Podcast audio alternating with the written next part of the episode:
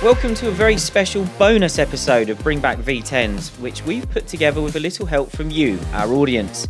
In the past, you've probably heard us refer to watching back some of the classic races we've talked about on the F1 TV app.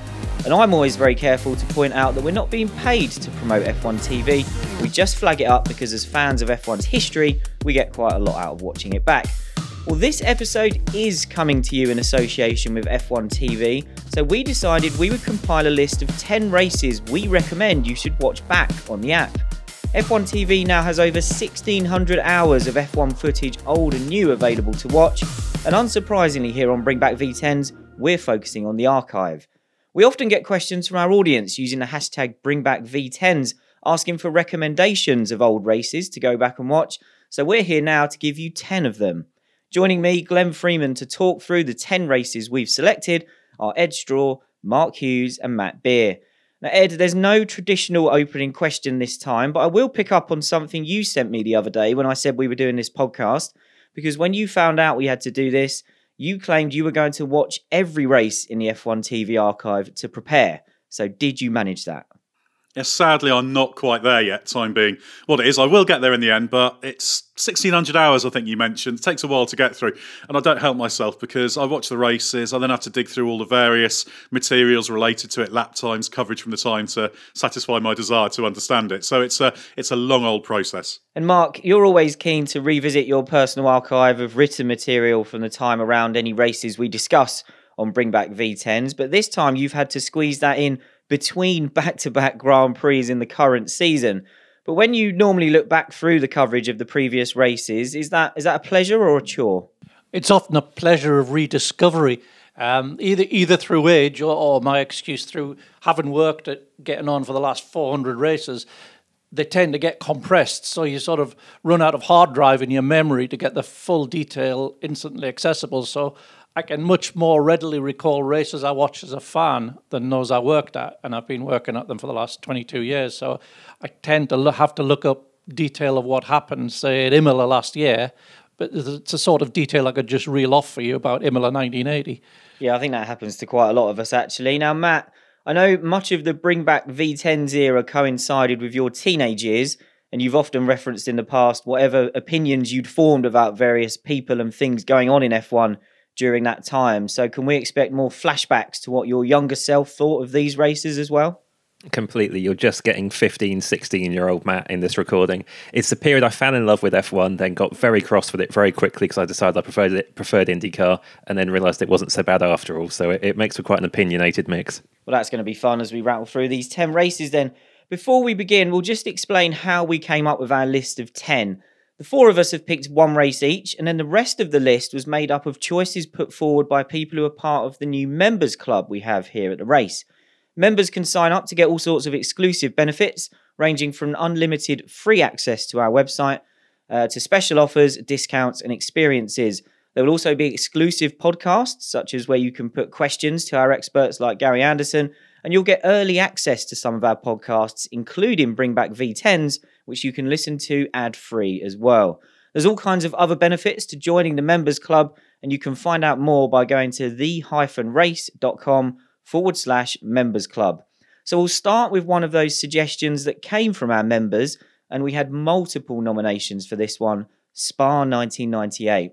One of the many people to put this one forward was Alex Garner, who says, Belgium 1998, drama from start to finish, and a great win for Jordan and Damon Hill.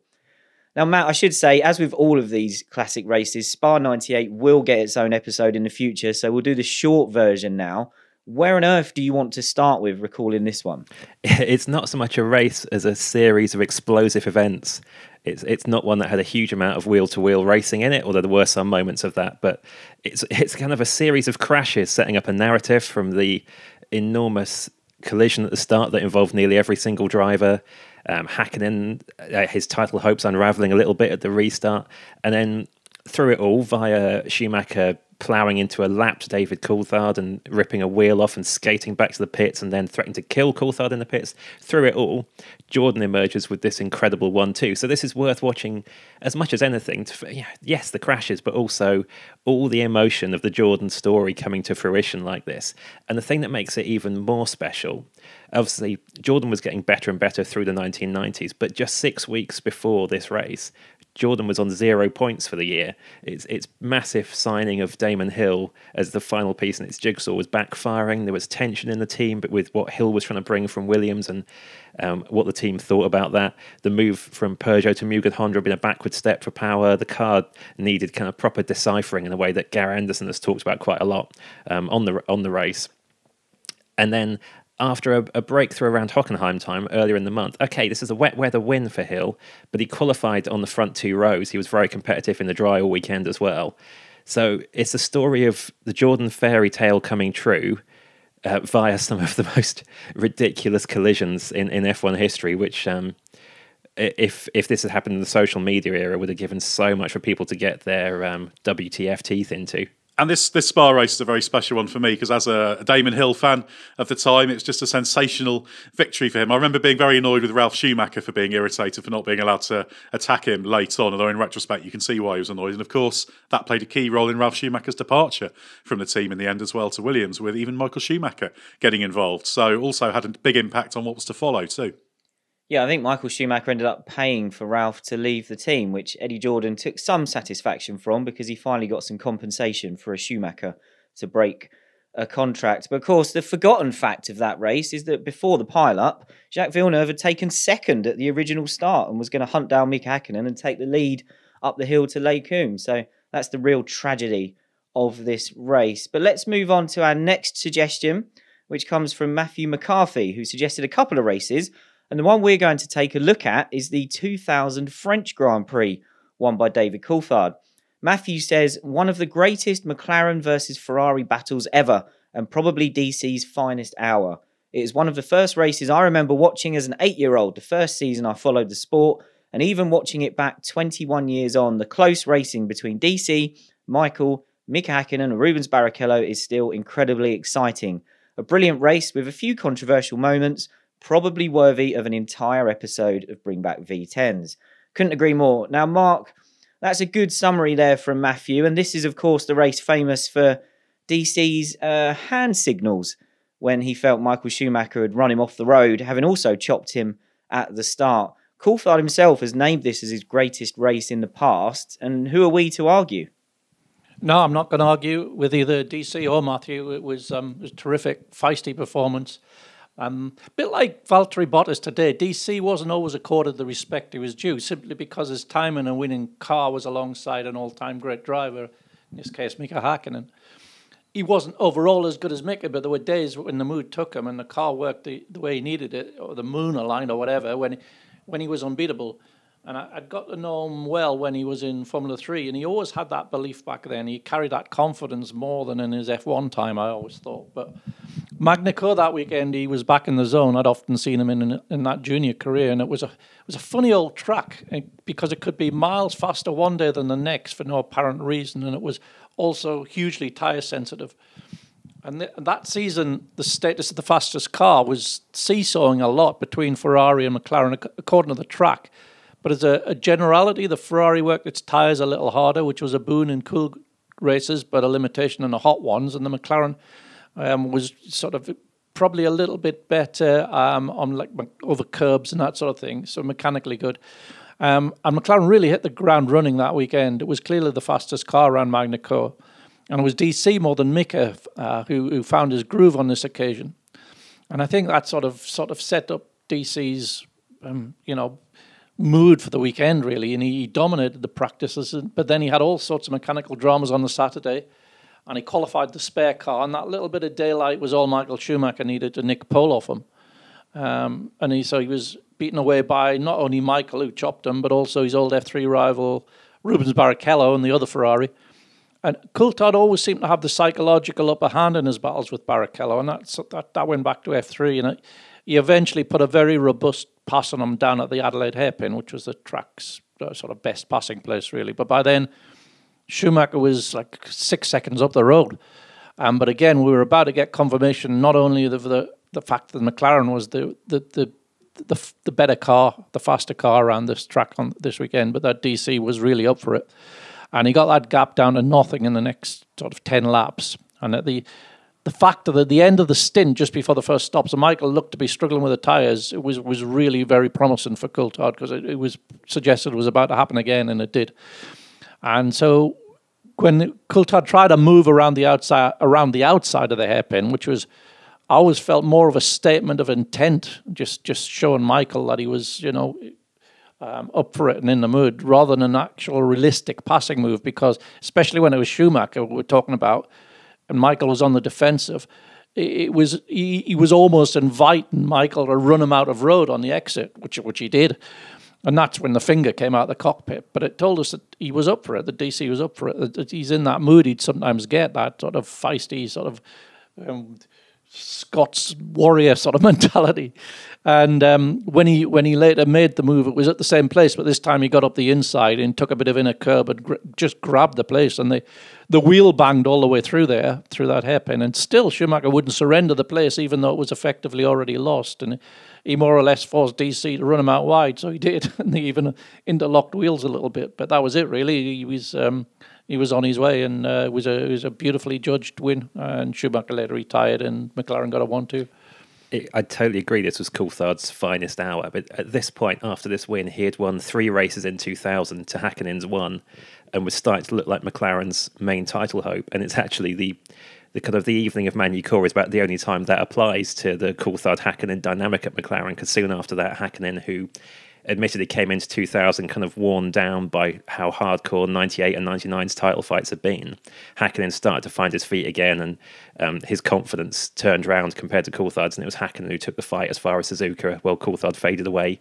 Um, but bounced back for a 2001 title bid when McLaren just wasn't strong enough to take on Ferrari, which was the story of Coulthard's McLaren time, really. His peaks compared to Hakkinen were always not quite when the car was ready for a title bid the other reason this one sticks in my mind is a very personal one, in that it was the same day that Roberto Moreno, a bring back V10's favourite, finally took his first uh, CART champ car win at Cleveland, ending a win drought that stretched back to Formula 3000.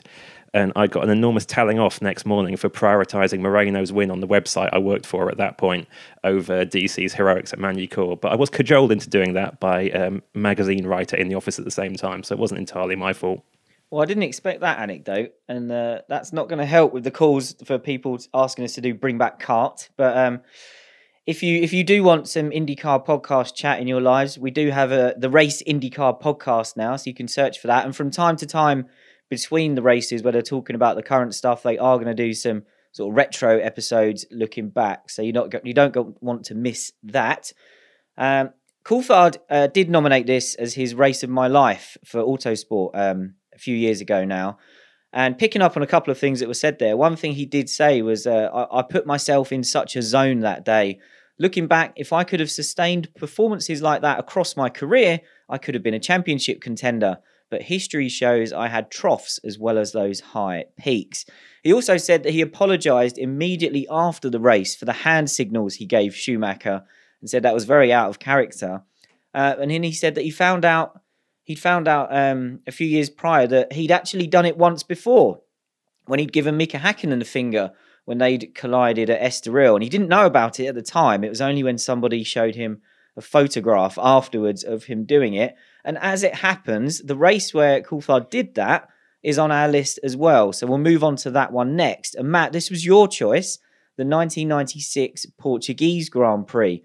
So I assume we're going to spend the next few minutes just talking about Jacques Villeneuve passing Michael Schumacher around the outside of the final corner. That and his pace in the whole race. I mean, for anybody who came to the Jacques Villeneuve story late and thinks of him getting sacked by BMW Sauber or ambling around the NASCAR European Series midfield, watch this race and you'll realise why, for a period in the mid 90s, we all thought Jacques Villeneuve would save F1. Uh, it's it's the fighting spirit he shows, where after dropping from second to fourth at the start in the race where Hill could have clinched the championship, he not only pulls that that move off on Schumacher that had so much um, so much build up, given that Villeneuve had looked at the final corner at Estoril in pre-season testing and gone, bit like an IndyCar oval corner. Think I could pass around the outside of that, and generally being laughed at by the team. He, it's not really like an oval pass because uh, you're, you're accelerating from a, a very very slow chicane through a acceleration zone left hander rather than being a proper kind of short oval, um, never breaking momentum all the way pass. There is a very slow Minardi in the way as well, but there's a lot of slow Indy cars in that period too. So it's not exactly a wheel to wheel oval pass the way it was characterized, but it's phenomenally brave. It did upset Schumacher, it did lay down a hell of a marker. And then, of course, Villeneuve had a huge uh, disadvantage to overcome, having spent all that time in the early laps stuck behind Alesi and Schumacher to hunt down Hill, who looked well on the way to the championship. Now, after the race, it emerged that Hill was nursing a clutch problem and his car probably shouldn't have even finished.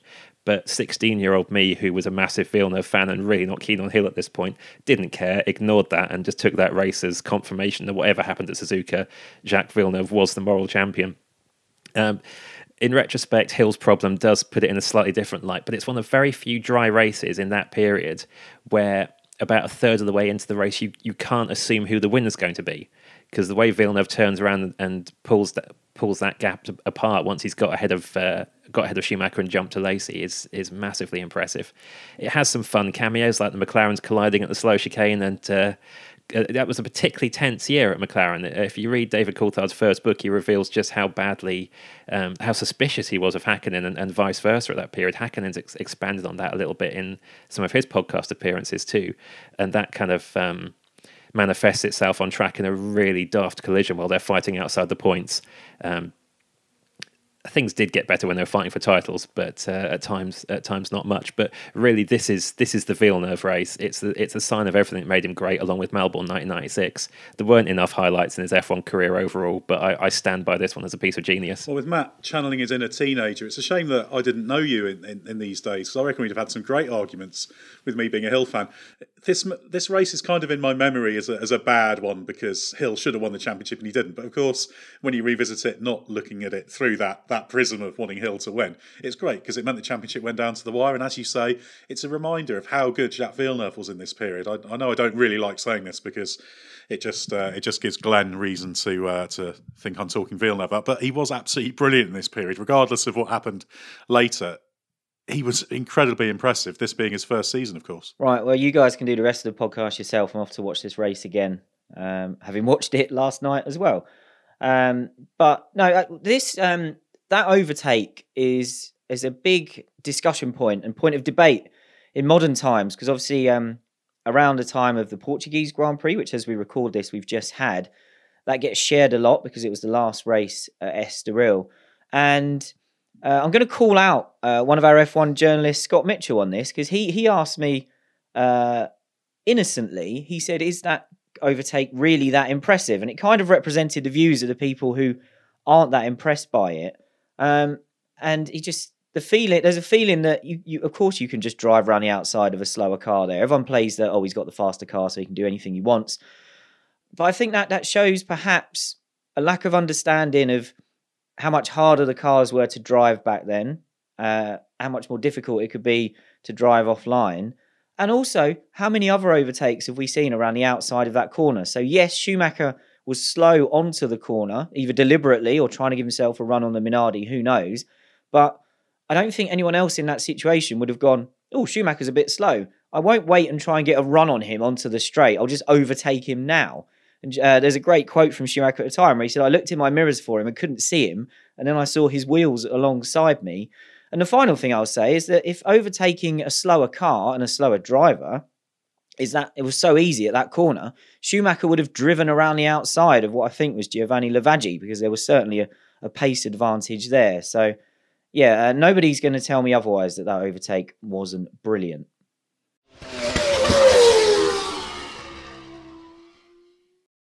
The next race is another one chosen by one of our members. Gabor Mikle has chosen the 1990 Mexican Grand Prix. Now, Edd, this is a race that Alain Prost has called his greatest drive in the past, winning from 13th on the grid.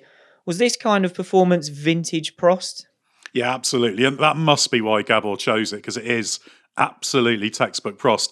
Weekend on which he really focused on race preparation, which wasn't unusual, but he didn't even use qualifying tyres, I think. But he was shocked to find himself down on the seventh row. Uh, for him, it was all about having a car that became stronger as the race progressed and the track gripped up, so it still had good balance when there was that big shift in terms of the grip levels.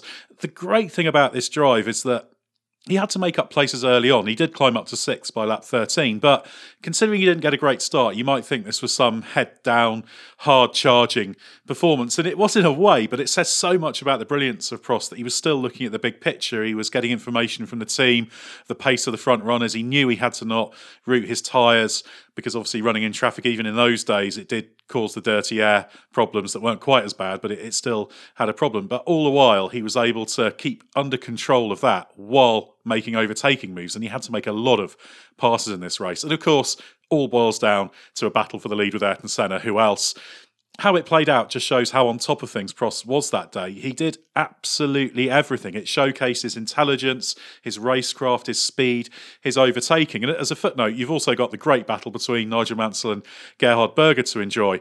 Mansell's famous move around the outside of the fast Peraltada right hander, a little bit like the Villeneuve Schumacher move. But it's also worth watching that to be reminded of the move that Berger did a couple of laps before that in the, the first corner, aggressive lunge. Mansell wasn't happy about that, and uh, he complains about it a bit after the race. So the only downside about this race is the two Larousses were tired quite early on within a lap of each other, but you can't have everything. But this just showed how good Prost was. If people just think Prost drives around and the race came to him, not at all. He managed it brilliantly, but he had to take that win.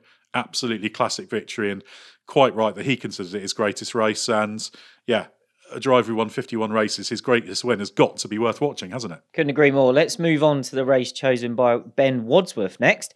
Ben chose 10 races of his own, which is brilliant, but we're going to go with his number one pick, which was the 1994 Japanese Grand Prix. We have touched a bit on this in the past on Bring Back V10s in our Series 1 episode that looked at the last few races of 1994. And this is the famous race where Damon Hill drove out of his skin to beat Michael Schumacher in horrible conditions.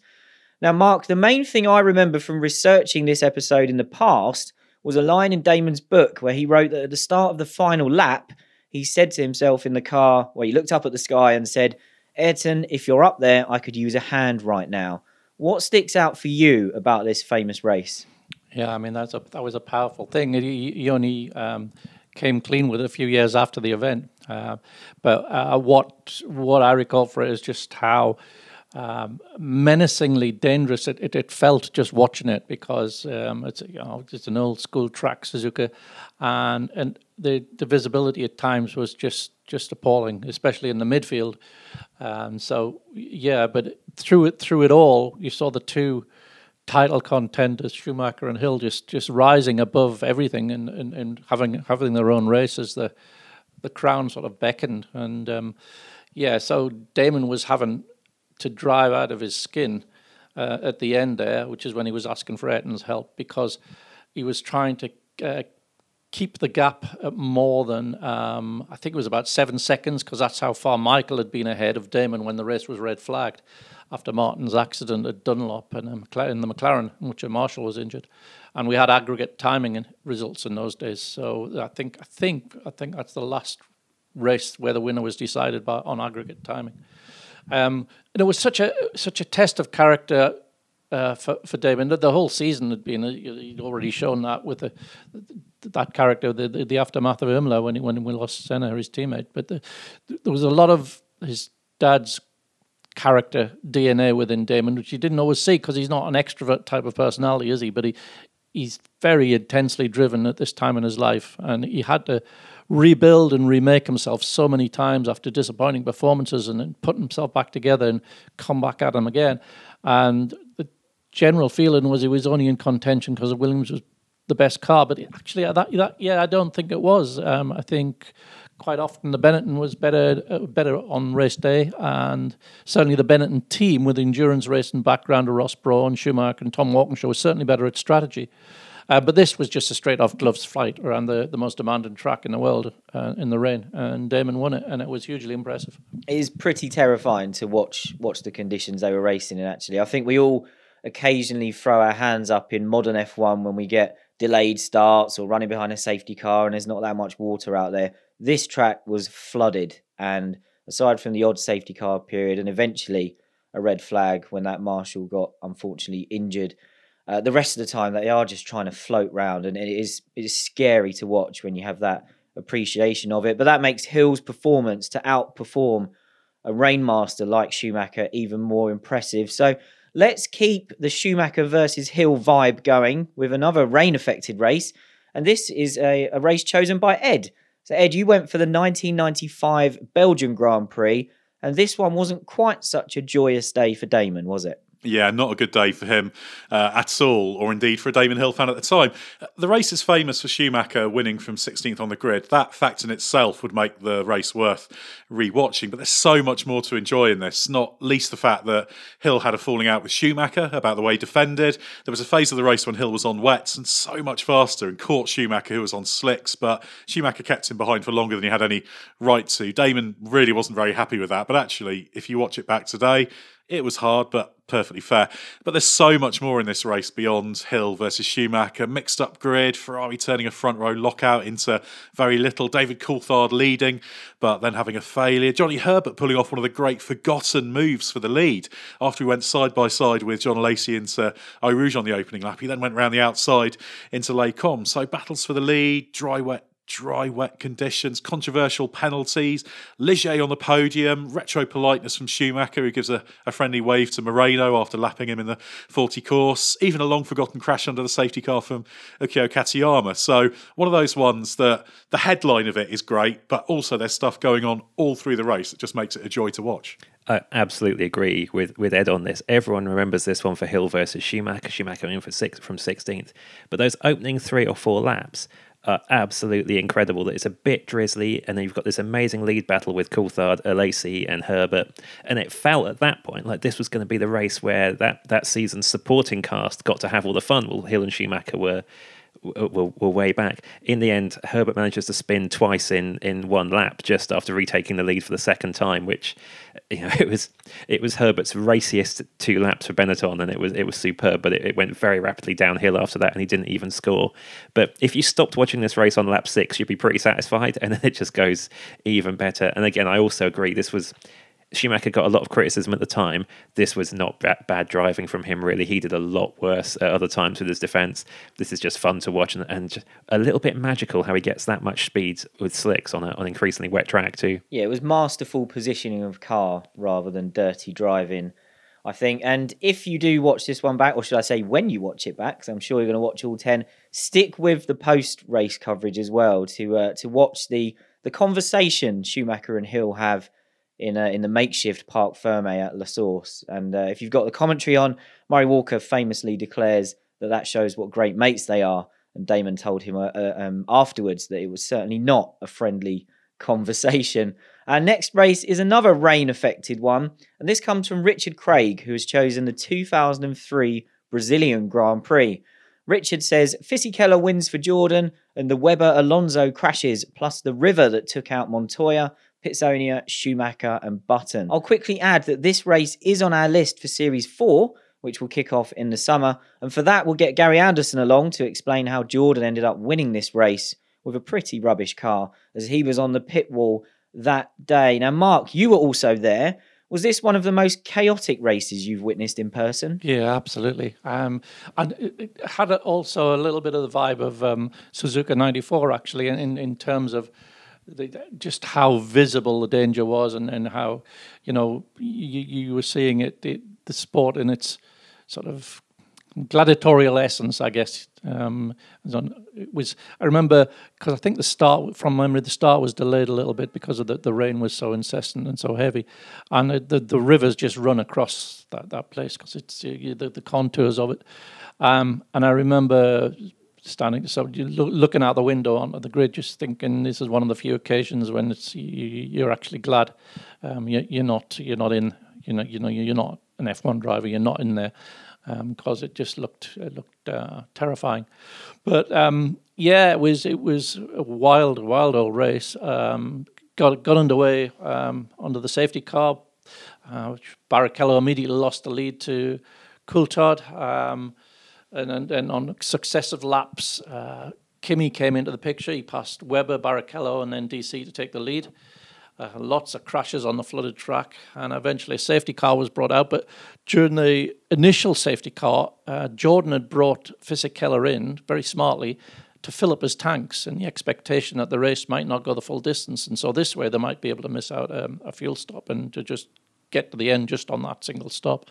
And it was an inspired move as he began making up a lot of places as others refueled.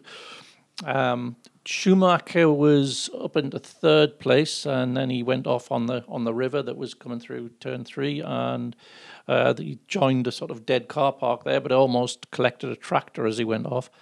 Uh, and then um, uh, I think Kimmy Kimi then refueled and DC stayed out, so he was leading again, but his tires were very worn and he was repassed by Barrichello. So there's lots going on, and then Raikkonen and Fisichella was dicing and coming up together, um, and then it's um, then the real carnage started happening. It started with um, Mark Webber trying to keep his tires cool by driving driving a little bit off the off the line, and, and an almighty crash at the top of the hill in the Jaguar, and then Alonso who was um, really, really on on it, trying to um, make up time because there was a possible possible victory in the air for him as well if they got the pit stop, if they got the tire choice right, and he was in the middle of discussing what what tires are going to put on, and he just he hit um, he hit the wheel of uh, Webber's crash car and had a, had his own almighty accident. That that's the one that brought out the red flag. And so uh, Fissy and Raikkonen had just um, they they'd just been in to refuel, and and then they got going again uh, just as it was red flagged, and it, there was an, all the confusion about the count back and the official lap chart had uh, said that Fissy had stopped when he hadn't. It was just a long sector time, and so it was only in the, the days after the race that it was um, on count back. It was realised that uh, Fissy actually had won the race and not Kimi. It's one of those races where it, in a way, F1's fortunate that the winner was so memorable and fantastic because the, it so it could have gone so wrong. There were there were moments during the build up when because the tires weren't right for the conditions and there was that river running over the track at turn three, it really felt that the race might be called off altogether and and then instead you got this uh, this phenomenal shock winner. Uh, I was watching this through a bit of a haze. I wasn't working that weekend. I was hung over to hell from my mum's 50th birthday party the previous night, even at 4 p.m. that afternoon, um, and this was just what I needed to kind of break me out of that. But it was also it felt like F1 itself was breaking out of a bit of a fog at this time because the 2002 season had been no fun for anybody but a Ferrari fan. There was no sign of that domination ending as 2002 finished. And then 2003, with some slight rule tweaks, had opened with two McLaren victories, no sign of Ferrari winning yet, an amazing Australian Grand Prix, a pretty intriguing Malaysian Grand Prix, and then we get to Brazil, and we have this incredible race that almost anybody could have won. Fisichella and a terrible Jordan end up winning it, only being awarded it a week later, and you just thought this this season is going to be phenomenal. This is just what we needed, and and it it pretty much was. Although that was as that was as crazy as it got, certainly.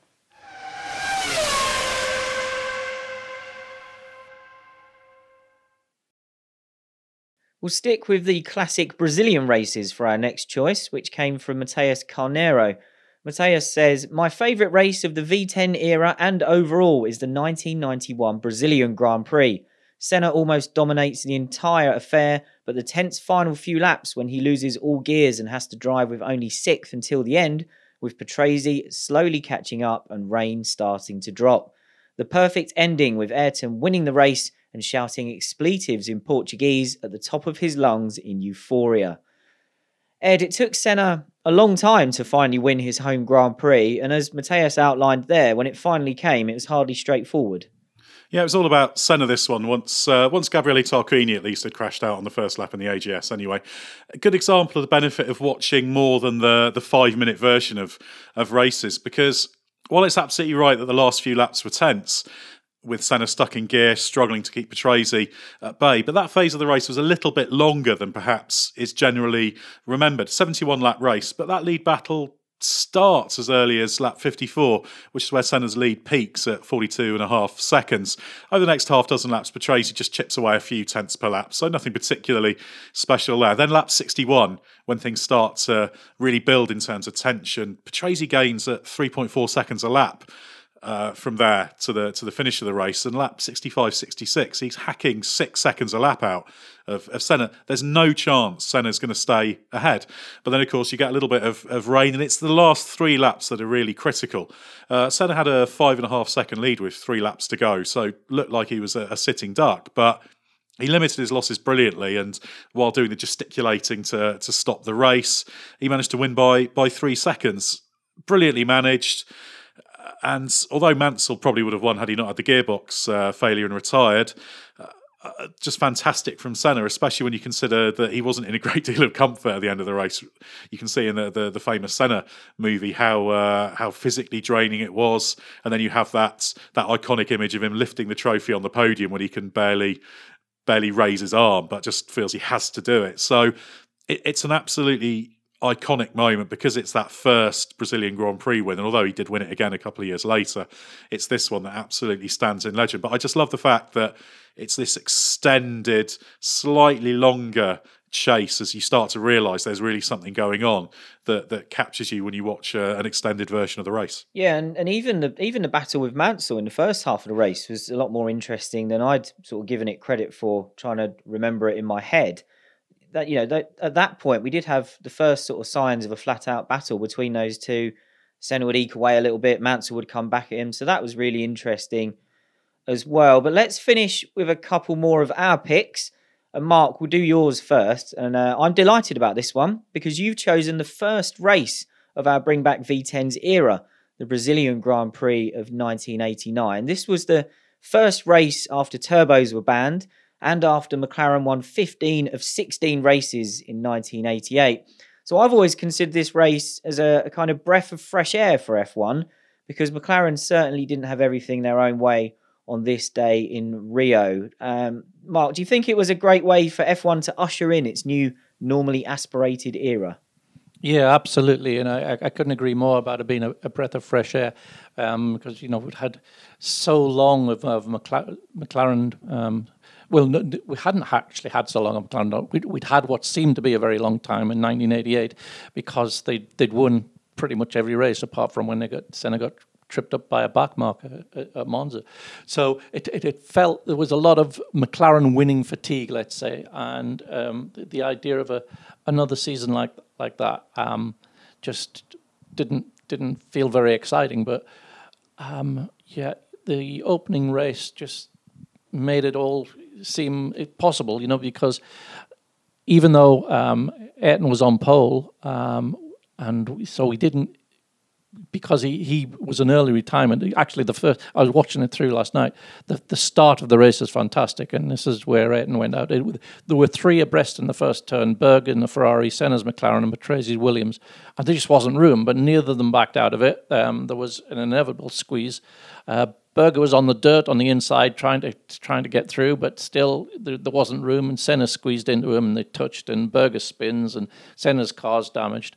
Um, and Mansell was sixth at the start, was third within a, a few hundred meters, and it, it's really just then about right how good how good is the how good is this Ferrari because it hadn't it was the the new um, the, the semi-automatic gearbox car John Barnard car a radical new technology um, and the prime advantage of it the prime motivation of it was uh, aerodynamic and but it, it, it just it wouldn't run. It and barely ran more than six consecutive laps the whole winter. And um, Mansell had infamously booked his return flights still, you know, when the race would still be going on because he didn't think it was going to do more than a handful of laps. But it did. It, it lasted the whole race. And um, the fascinating thing was just how quickly the, the, the thing that really lit up your expectations for the season was just how quickly Mansell in the Ferrari, his first race for Ferrari, caught the Williams of Patrese, and it was it was just it was nothing. He passed Boutsen first of all, but then just closed down a big lead on Patrese very very quickly. Um, and it just it made you think, wow, you know, this this this car really might be a McLaren beater. And um, Prost was having a, a typical Prost race. He was conservative in the early stages, so he was behind. But he'd he'd pitted early and effectively undercut his way ahead. And after the first round of stops, Prost was in front, and you thought, oh well, maybe yeah, maybe this is normality resuming. But no, Mansell closed that down as well and passed that. And Mansell being Mansell, it, it would have to be a drama because um, he then had to stop again because his steering wheel had come loose. and I put him like 13 seconds down. You thought, oh well, it was good. It was a brave show, but um, you know that that that's that. Um, but no, he did it again. He he took the lead for a third time, and um, yeah, it held on to the end. And it's just uh, such a you know a, a lovely, exciting win, and it's just so many Mansell details. You know, when he when he the way he chooses to pass Patrese, he does it by putting one wheel on the dirt when there's no need to. It's just you know a dramatic little flourish, and um, yeah, it was it was great. It was brilliant race. It's also one of those races that had a few little supplementary uh, stories because you had Johnny Herbert on his Grand Prix debut finishing fourth. That was seven months after the the accident that almost cost him his feet. Just unbelievable. And that, that changed the whole course of his career. Without that drive, I don't think he has the long F1 career he had. And also, I like to see a Leyton House on the podium, Mauricio Gugelmin in third place. Although I remember interviewing Ian Phillips, who was the team principal uh, some years ago, and he felt that actually Gugelmin maybe could have won that race had he been a, a, a stronger driver. So, yeah, it's, it's just one of those ones that's there. There's some nice little underlying lower profile storylines. Even Derek Warwick as well, who could have been on the podium had he not lost a load of time in a in a pit stop. Yeah, watching it back, I actually thought that Gugelmin probably should have had a go at Prost. I know he didn't have the straight line speed for it, but Prost uh, had a busted clutch by then, which meant that he couldn't make a second pit stop for fresh tyres. So he was he was pretty slow, and uh, yeah, it, it, was an interesting image after the dominance of 1988 to have a, a McLaren limping across the line in second with a Leyton House and a and a, a Benetton uh, with a debutant behind the wheel chasing Prost across the line. And then, of course, Mansell slashed his hands on the uh, razor blade like trophy that he had to pick up. So the Mansell drama continued after the race. But we'll get on to the final race, and this is my choice. And remarkably, I've not gone for a classic Jacques Villeneuve race. Uh, I've in fact picked one he wasn't even in. This is admittedly very left field, uh, but I've gone for the 1995 Pacific Grand Prix. This isn't my favourite race of all time, far from it. But the reason I've gone for it is that for me, this sums up the F1 TV archive. Every race we've discussed here is available to watch either as a full rerun or at least an extended highlights edit, you know, up to sort of 50 minutes or an hour. And every race since 1981, at the very least, has a 10 minute short highlights package available to watch. Now, a few days ago, I decided to stick a race on in the background while doing some jobs around the house, and I thought I'd try and find something that I've not watched back since I watched it live. So, browsing around the redesigned app, uh, I came across the 1995 season, saw a few of the usual classics uploaded in full, so Canada, Silverstone, Monza, Spa that we mentioned earlier. Then I saw the Pacific Grand Prix. And beyond it being the race where Michael Schumacher won his second world championship for Benetton, I couldn't really remember anything about it. And in, in my head, over time, I've just decided that he won the championship by dominating the race, and and it was probably quite boring. But I stuck it on to see if if there was something I didn't remember, and uh, it's actually a really really busy, interesting race with lots going on around the sort of pokey little Aida circuit that was by no means a classic Schumacher gets shuffled down to fifth at the start, sort of bullied out of the way when he tries to go around the outside of Damon Hill, and then he starts picking his way back through. So he has to get ahead of the Ferraris who have made their way up. He has to get past Hill. And then he ends up in a kind of strategic battle with David Coulthard, who's leading the race from pole. And Schumacher only definitively takes the lead of the race when he exits the pits after his third stop. So quite late on. And and I will say this had all the hallmarks of a late 1995 F1 race because you've got Coulthard leading from pole as he did so often in that little spell towards the end. The Ferraris were higher up than they probably should have been. There's a clumsy error from Damon Hill, which felt customary by this point, when he drives into the back of Eddie Irvine's lapped Jordan when he he basically goes for a gap that that isn't there. And uh, of course, in this era, we have to have Benetton outfoxing Williams on strategy. And the other thing that's interesting about this race, it marked one of the early commentary appearances of Martin Brundle.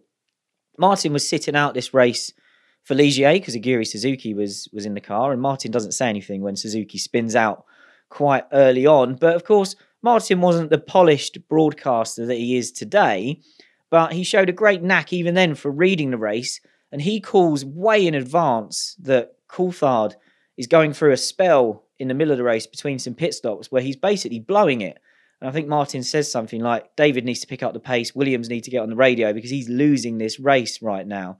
And that's exactly how it turned out to be because Coulthard ended up on a two stopper. Schumacher was doing his usual three stopper, be light, push on, get a gap, and then come out in front on fresher tyres. And that's exactly what happened. So it goes from looking like DC will end up back ahead when Schumacher stops, to he ends up losing the race. And it's only then that things start to settle down. So I just thought that's that's exactly the reason I love going back and watching some of these races. As we mentioned with Brazil 91, for example, earlier on, there's so much more than what these races become famous for. And this is a great example of that. I would have never, off the top of my head, picked that race to go back and watch. But now here I am saying everyone else should go and watch it as well. I think um, another great example of that from that race is Jan Magnussen's cameo um, standing in for Mika Hakkinen, who was unwell. I think he had appendicitis in the McLaren. Magnussen's only Grand Prix for McLaren, and he, he's so impressive. Um, it's such a shame his subsequent career with Stewart didn't work out that way. Um, I, I, totally agree with you, Glenn. It's it's one of those proper Benetton Schumacher magical strategy masterclass races. You, there's no way at the time you think Schumacher's going to win this. When he comes in for his first pit stop, he's down in fourth place. He's 15 seconds behind leader Coulthard on the road. Coulthard's going to stop twice. Schumacher's got to fit in three pit stops on a track where you basically can't overtake. There's, there should be no way Schumacher turns that into victory, but but he does, and that, that's um, yeah, it, it, it commands so much respect. Um, but yeah, I think watching that as a fan, as a 15 year old at the time, it was part of my narrative of losing faith in my then hero, David Coulthard, because we had the two pre race shunts from pole at Monza and the Nürburgring. Then, you know, this AIDA capitulation, then crashing twice in one lap at Suzuka, then the Adelaide pit wall shunt while leading. And I kind of ended that season going, I, I really need a new hero. And then Jacques Villeneuve comes to F1, Alex Zanardi and Greg Moore come to CART IndyCar, and, and that's me sorted. And all was right with the world again. I should also say one of the great things about watching back this era of race and anything before that as well is is how slow the backmarkers are and how many of them there are. I think that's why some of the races feel so busy. Is that the leaders they don't get very far into the race before they're in traffic. And back then, F1's blue flag rules weren't quite as stringent as they are now. And I think actually races like this are a good advert for letting the back markers kind of get on with it a bit more because it does it makes the race ebb and flow and you've got to be good at getting through the traffic rather than be good at moaning when you've seen that the guy in front's had three blue flags and it's time for him to jump out of your way. So purely looking at the F1 TV archive as a fan, for me, that's the beauty of it is you can scroll around decades of F1 history and find something you've either never seen before or might not remember very well, and you can often relive it in full. There's plenty of classic races we've already talked about in great detail in Bring Back V10, so go back through our feed, find some of the episodes you either haven't listened to or you've enjoyed in the past, and then go and see if those races are available to watch as well. As well as that redesign I mentioned for the app for 2021, it now includes casting options so you can watch it on big screens using AirPlay or Chromecast. Thanks to Edd, Mark, and Matt for coming along for this special episode, and thank you to our members club for the suggestions too. If you're interested in finding out more about the exclusive benefits you can get by signing up to the members club, including early access to ad free versions of Bring Back V10s when Series 4 arrives in the summer, go to the-race.com forward slash members club. Until our new series launches, why not get your classic F1 fix by trying out F1 TV? You can find it on the various app stores or by going to f1tv.formula1.com. I'm off now to watch Jerez 97 for the 400th time because that is on there in full, of course. And after that, we'll be getting to work on all the research required for Series 4.